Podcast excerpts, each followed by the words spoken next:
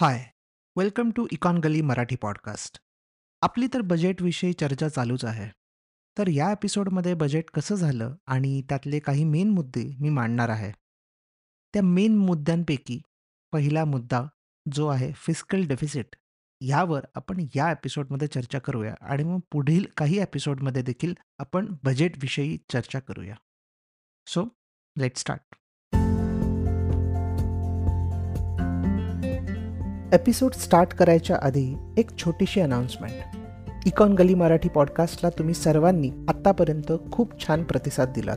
हा podcast produce करणं सोपं नाही आहे रिसर्च करणं इंग्लिशमधून मराठीत ट्रान्सलेट करणं स्क्रिप्ट बनवणं आणि मग रेकॉर्डिंग आणि एडिटिंग हे सगळं पकडून कमीत कमी एक अख्खा दिवस द्यावा लागतो.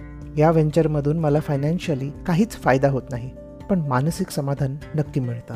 तुम्हाला जर असं वाटत असेल की ह्या पॉडकास्टमुळे तुम्हाला थोडा तरी फायदा होत आहे तर तुम्ही देखील हा पॉडकास्ट प्रोड्यूस करू शकता. तुम्ही माझी एक कॉफी स्पॉन्सर करू शकता किंवा माझा अख्खा लंच शो नोट्समध्ये बाय मी अ कॉफी या वेबसाईटची एक लिंक आहे. ती ओपन करून तुम्हाला हवी तितकी अमाऊंट टाकून तुम्ही ह्या पॉडकास्टला सपोर्ट करू शकता. Thank you once again for all the love and support let's go back to the episode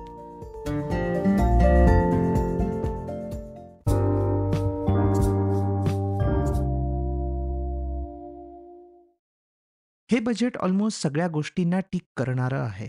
middle क्लाससाठी इन्कम टॅक्स बेनिफिट्स आहेत आणि कॉर्पोरेट सेक्टरसाठी निरनिराळ्या गोष्टींची अनाउन्समेंट केलेली आहे. श्रीमंतांसाठी देखील सरचार्ज कमी केलेला आहे आणि मुख्यतः काहीही फालतूपणा केलेला नाही आहे. वायफळ खर्च किंवा वायफळ रेग्युलेशन आणून किंवा इलेक्शनला डोळ्यासमोर ठेवून कोणत्याही पॉप्युलिस्ट अनाउन्समेंट्स केलेल्या नाहीत. सो या बजेटला आपण एक बॅलन्स्ड आणि थोडं चांगलं बजेट आपण म्हणू शकतो. या भागात मी एक महत्त्वाचा मुद्दा मांडणार आहे, जो आहे फिस्कल डेफिसिट, जो कुठल्याही इकॉनॉमिस्टसाठी फार महत्त्वाचा विषय आहे.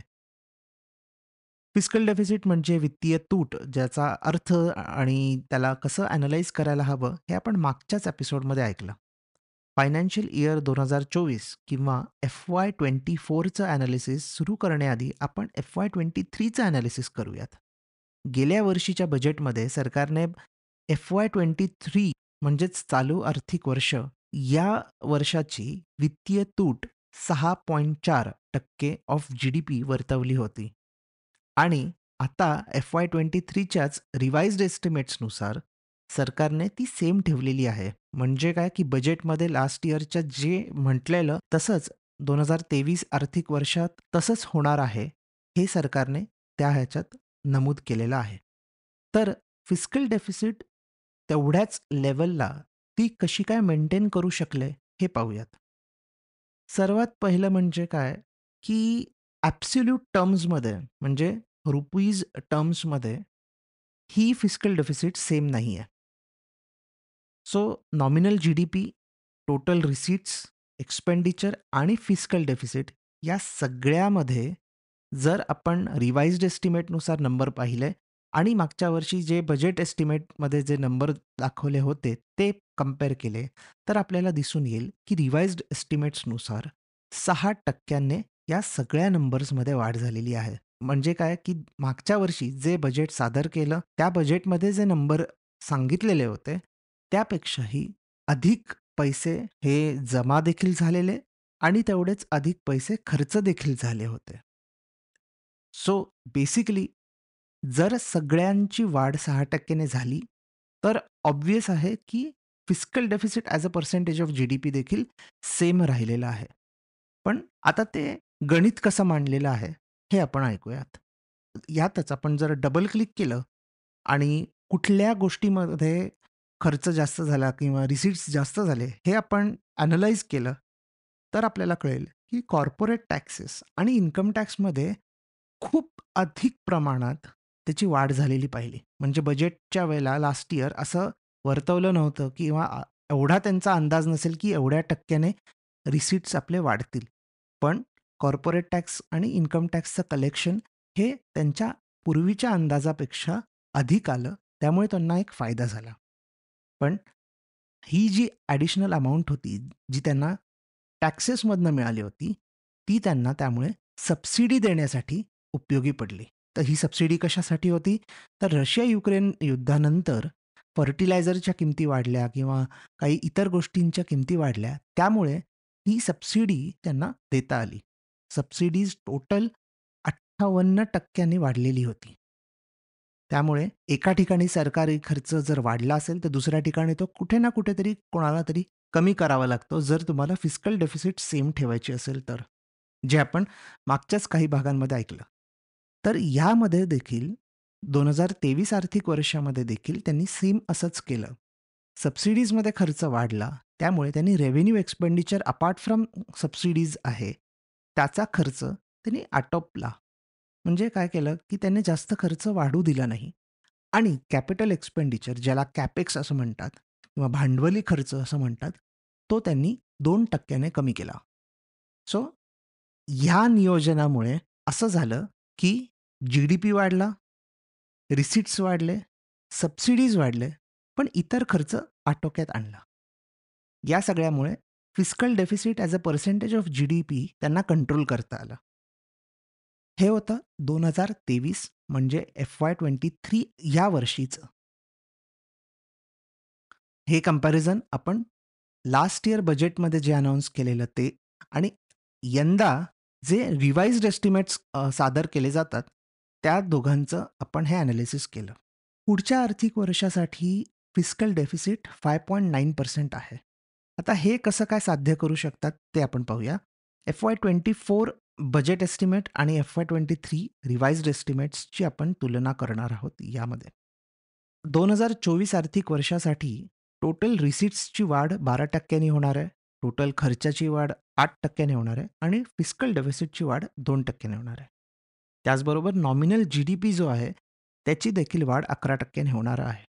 असा हा सगळा अंदाज आहे 2024 साठी. खर्चापेक्षा जर रिसीट्सची वाढ जास्त असेल, तर ऑब्व्हियसली त्यांना जी वित्तीय तूट आहे, फिस्कल डेफिसिट आहे, ती भरून काढता येऊ शकते आणि त्यामुळे तो जो अंदाज आहे, की फिस्कल डेफिसिट ही 5.9% असणार आहे, तो अंदाज कदाचित त्यांचा योग्य ठरवू शकतो. त्याचबरोबर आपण म्हटलेलं लास्ट टाईम, की फिस्कल डेफिसिट जर पाच टक्क्याच्या आत असेल, तर ती चांगलं. तर त्याच्यासाठी देखील थोडासा एक रोडमॅप गव्हर्नमेंटने दिलेला आहे. बजेट स्पीचमध्ये निर्मला सीतारामन यांनी सांगितलं, की दोन हजार सव्वीसपर्यंत फिस्कल डेफिसिट हा साडेचार टक्क्याच्या खाली येईल, अशी त्यांनी एक आशा व्यक्त केली आहे. त्यामुळे हे दोन्ही चांगले चिन्हे आहेत, असं आपण म्हणू शकतो. बिकॉज हे इकॉनॉमीला ओव्हरऑल एक चांगल्या दिशेने नेतात. बजेटमध्ये केपेक्स किंवा कॅपिटल एक्सपेंडिचर किंवा भांडवली खर्चावर देखील भरपूर भर आहे. केपेक्सचा खर्च सदतीस टक्क्याने वाढेल, असा एक अंदाज आहे, जी खूप मोठी गोष्ट आहे. पण त्याचबरोबर रेव्हेन्यू एक्सपेंडिचर जो आहे, तो त्यांनी एवढा जास्त वाढवलेला नाही आहे तर हे का आणि कसं मॅनेज करणार आहेत ते? सबसिडी जो 2023 साली खूप जास्त खर्च झालेला आहे, तो पुढच्या वर्षी म्हणजे 2024 आर्थिक वर्षात तो कमी करण्यात येणार आहे. सो सबसिडी अठ्ठावीस टक्क्याने कमी करण्याची योजना आहे. त्याचबरोबर रुरल डेव्हलपमेंट किंवा ग्रामीण विकास मंत्रालयाकडे जे ॲलोकेशन असतं पैशांचं, ते ॲलोकेशन कमी केलेलं आहे. त्याचं मुख्य कारण आहे, की मनरेगा ही जी एक फ्लॅगशिप स्कीम मानली जाते गव्हर्नमेंटची, तर मनरेगाचं ॲलोकेशन कमी केलेलं आहे. तर हा त्यातला एक खूप मोठा प्रमुख मुद्दा आहे, असं मला वाटतं, जो थोडासा रिस्की आहे. कारण कधीही ग्रामीण भागामध्ये काही प्रॉब्लेम आले किंवा शहरी लेबर मार्केटमध्ये काही प्रॉब्लेम आले, तर मनरेगाचा वापर केला जातो. आणि त्याचबरोबर सबसिडीचं कसं आहे, की ह्या वर्षी आपल्याला लागले, पुढच्या वर्षी लागतील की नाही हे आपल्याला माहिती नसतं.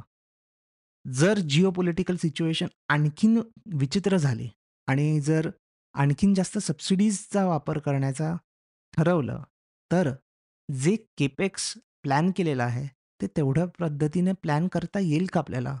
हा एक महत्त्वाचा मुद्दा आहे, जो आपल्याला मला वाटतं सगळ्यांनी विचार करायला हवा.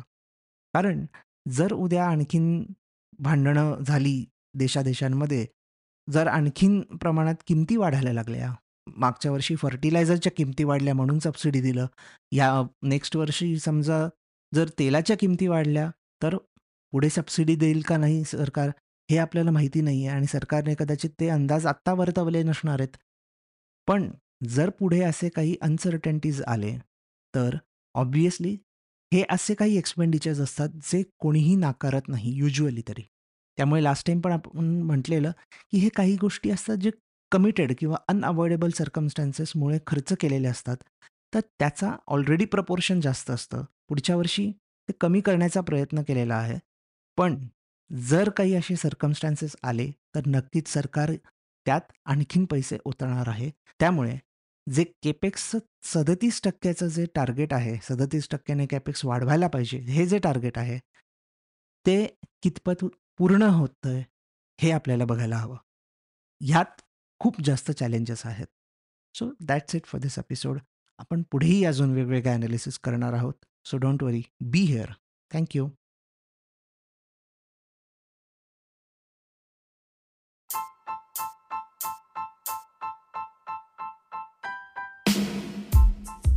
तुम्ही हा episode Spotify Econ Gali website आणि लिडिंग पॉडकास्ट ॲप्सवर ऐकू शकता. मी दर सोमवार बुधवार आणि शुक्रवार नवीन एपिसोड्स घेऊन येतो. तुमचा फीडबॅक आणि सजेशन्स शो नोट्समध्ये दिलेल्या माझ्या ब्लॉग लिंकडिन किंवा ट्विटर अकाउंट्सवरून मला नक्की कळवा.